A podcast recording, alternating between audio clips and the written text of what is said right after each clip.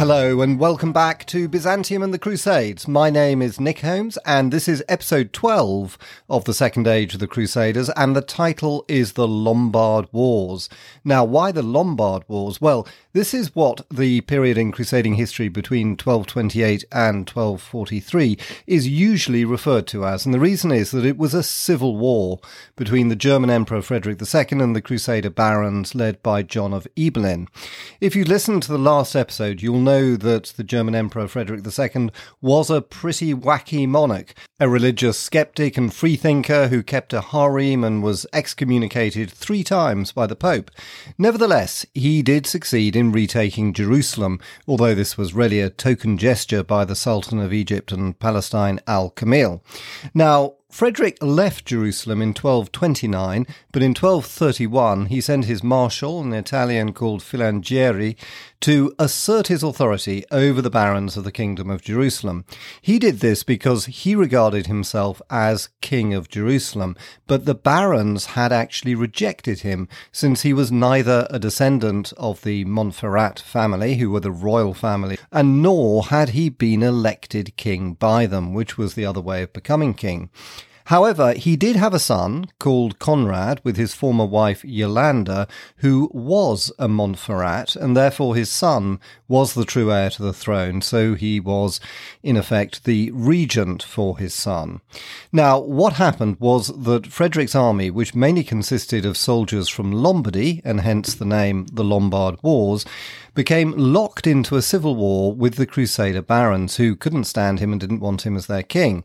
They were led by a very capable baron called John of Ibelin. And as you'll hear, the fighting was pretty serious and ranged from Cyprus to Palestine. Now, the question that probably springs to mind is why didn't the Arab states use this civil war as an opportunity to invade and finish the Crusaders off? And part of the answer is that they were involved in their own civil wars. So basically, we have a period in the 1230s and 40s where both the Crusaders and Muslims are fighting amongst themselves. But I think there's another very interesting reason why the Muslims didn't attack the Crusaders at this time, which is that they actually didn't want to eliminate them completely. And there are two reasons for this. First, they actually quite liked having the trade with the West, which the Crusader cities at Tyre, Acre, and Antioch facilitated. Remember, there were a lot of Italian merchants in all of these cities. And second, they didn't want to completely destroy the last Crusader outpost because they feared retaliation from the West in the form of another massive crusade. And I think that was a very realistic thing to be worried about. So, without further ado, let's hear more about this strange period of crusading history. As before, I'll read extracts from my adapted version of Sir Stephen Runciman's wonderful History of the Crusades. Hope you enjoy it.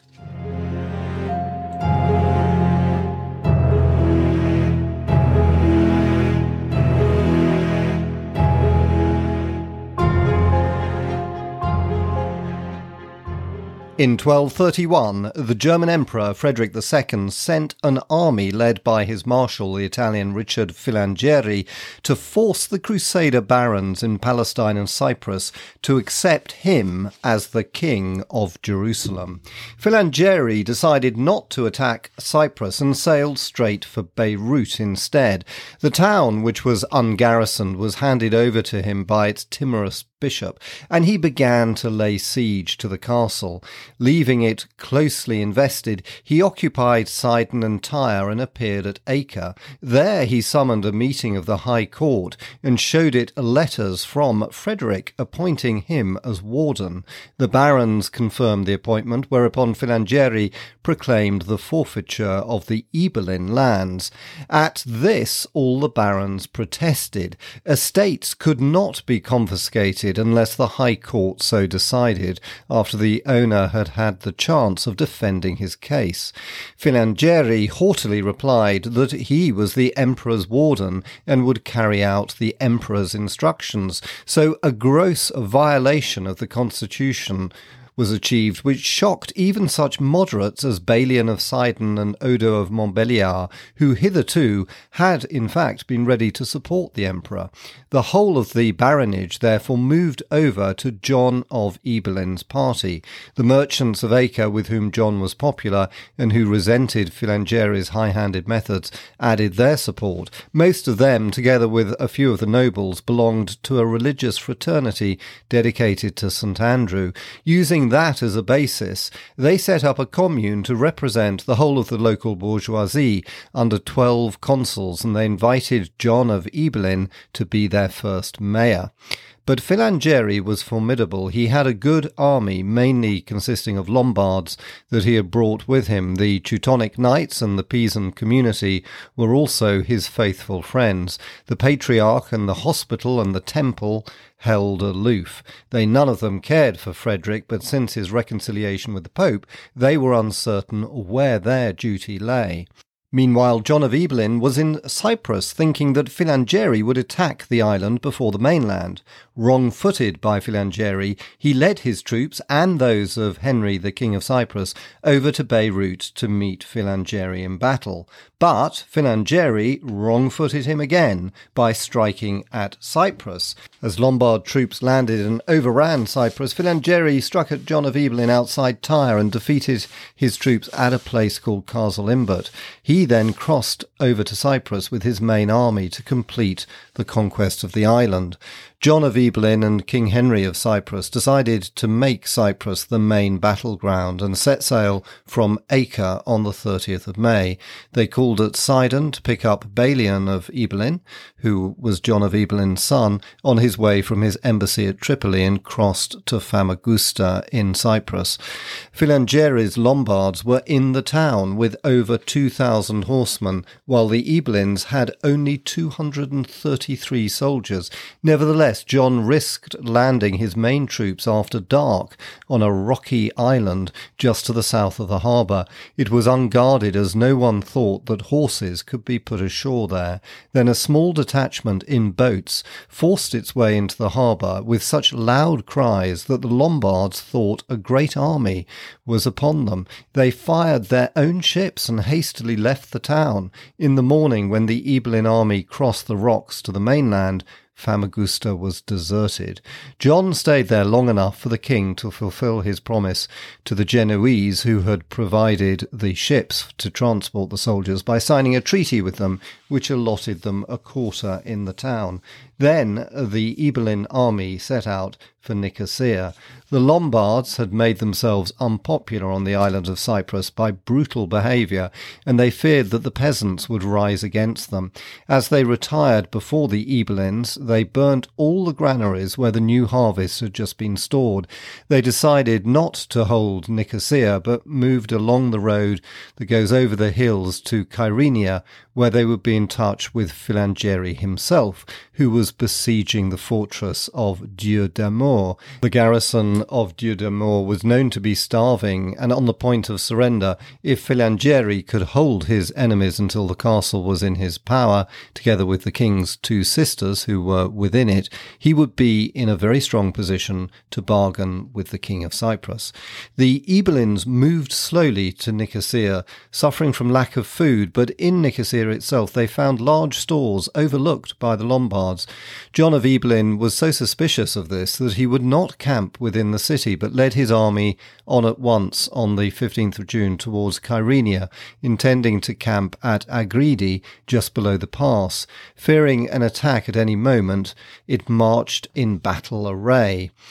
They were a small army, so short of horses that the knight squires had to fight on foot. To the Lombards looking down from the top of the pass, where the track from the fortress of Dieu-d'Amour joins the road, they seemed contemptible. The order was given to attack them without delay. The first troop of Lombard horsemen came thundering down the hill under the command of Walter, Count of Manupello. It passed along the flank of the Ibelin army, but could not break its lines, and then it was carried on by the momentum of the charge into the plain below. John of Ibelin forbade his men to pursue them, and the Lombards did not venture to turn and ride up the steep slope, but galloped on eastward, never stopping until they reached Gastria. The second Lombard troop under Walter's brother Berar charged straight into the lines commanded by Hugh of Ibelin and Anselm of Brie, but the rough, rocky hillside was difficult for the horses. Many stumbled and threw their riders, who were too heavily armed to regain their feet.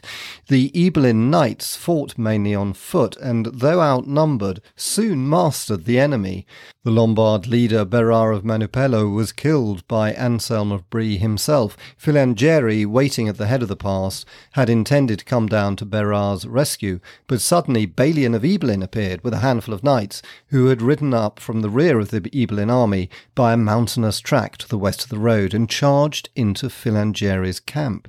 Here again the Lombards had the superiority in numbers, and Balian was hard pressed. His father refused to detach troops for his assistance, but soon Filangieri lost his nerve, finding that Manupello's divisions were not returning, and led his men off in disorder down to The fortress of Dieu d'Amour was relieved, its besiegers fleeing southwestward into the plain, where, when darkness fell, they were surprised and captured by Philip of Novara. Walter of Manupello reached Gastria, but the Templars who held the castle refused to admit him, and he was captured, hiding in the moat.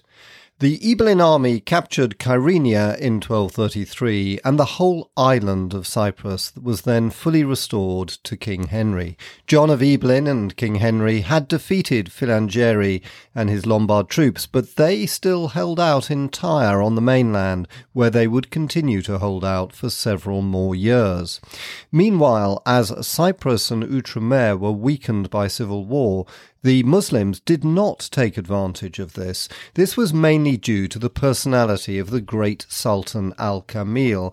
Al Kamil was a man of peace and honour. He was ready to fight and to indulge in unscrupulous intrigue in order to unite the Ayyubite dominions under his rule, for the family quarrels and divisions were to no one's advantage, and he was ready to ward off attacks from the Seljuk Turks and the Khwarezmian Turks, but so long as the Christians caused no trouble, he would leave them in peace. All the Muslim princes were well aware of the commercial advantages of having the Frankish seaports close to their borders. They were unwilling to risk the dislocation of the great trade between the East and West by imprudent hostilities. Al Kamil, in particular, was anxious to secure his subjects' material prosperity. He was, moreover, a man of wide intellectual interests and curiosity, and he was more genuinely tolerant and far more kindly than Frederick II. Though he lacked the heroic grandeur of his uncle Saladin and the brilliant subtlety of his father Al-Adil, he had more human warmth than either, and he was an able king. Muslim contemporaries might deplore his liking for the blond men of the West, as they called the Crusaders, but they respected the justice and good order of his government. Succeeded in his ambition to restore unity to the Ayyubite world. In June 1229, his brother Al Ashraf at last managed to oust their nephew An Nazir from Damascus. An Nazir was given as compensation a kingdom in the Jordan Valley and Transjordan, with Karak as its capital, to hold under Al Kamil's effective rule.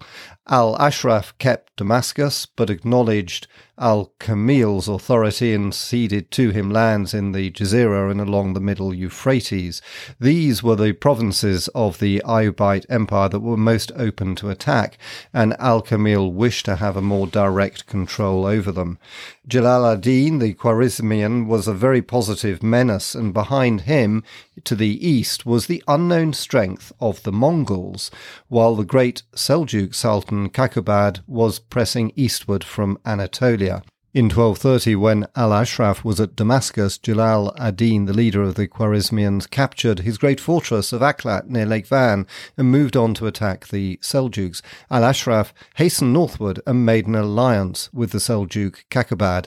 The Allies decisively beat Jalal ad-Din near Erzincan. Attacked at the same time in the rear by the Mongols, the Khwarezmian Empire began to disintegrate.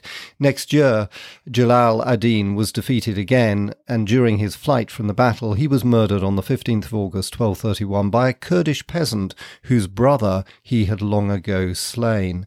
The elimination of the Khwarezmian Turks upset once more the balance of power. The Seljuks were left without a rival in eastern Anatolia, and the Mongols could advance freely westward. Meanwhile, the Abbasid Caliphate of Baghdad enjoyed a few rare precarious months of independence.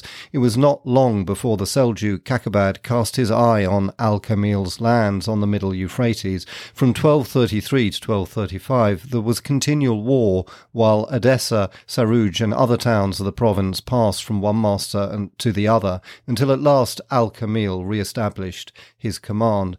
But in 1238, Al Kamil died, and a civil war broke out amongst his relatives as the Muslim world was paralyzed by this infighting.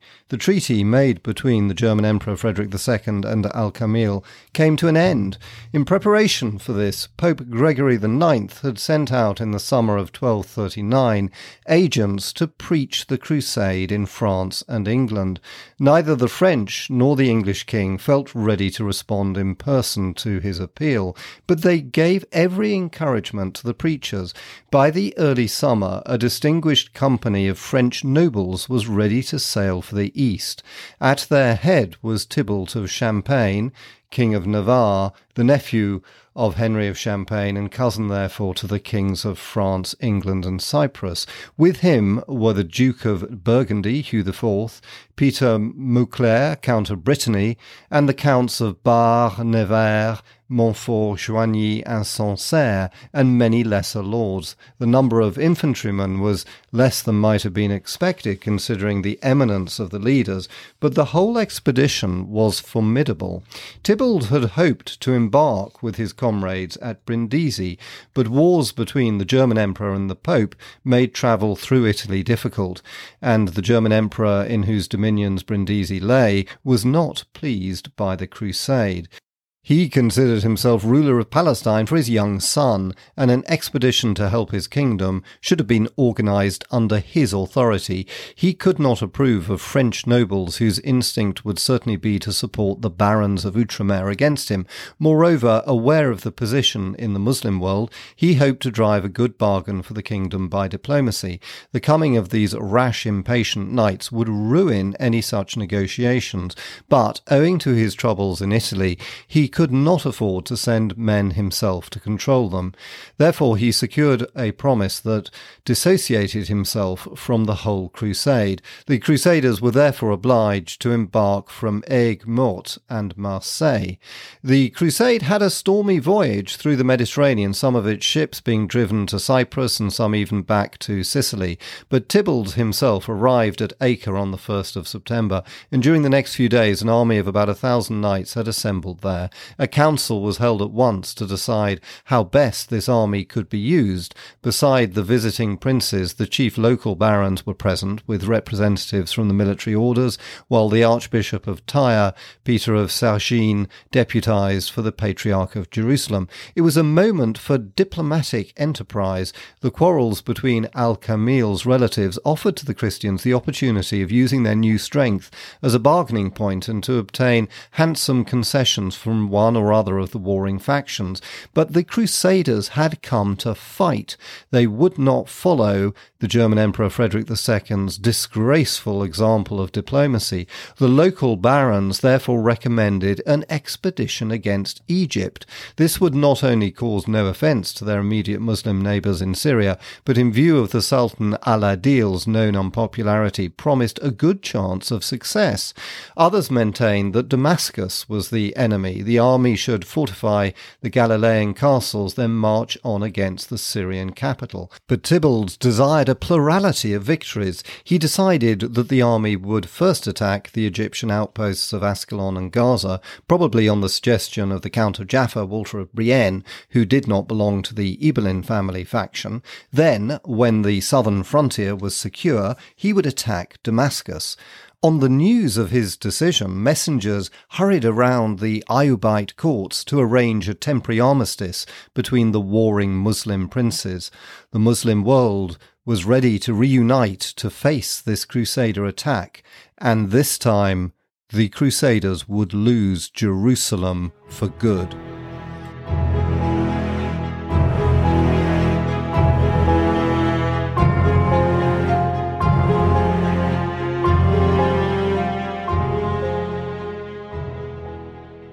And that ends this episode. Hope you enjoyed it. And if you did, I'd be really grateful if you wanted to recommend it to a friend or leave a review. Thank you so much.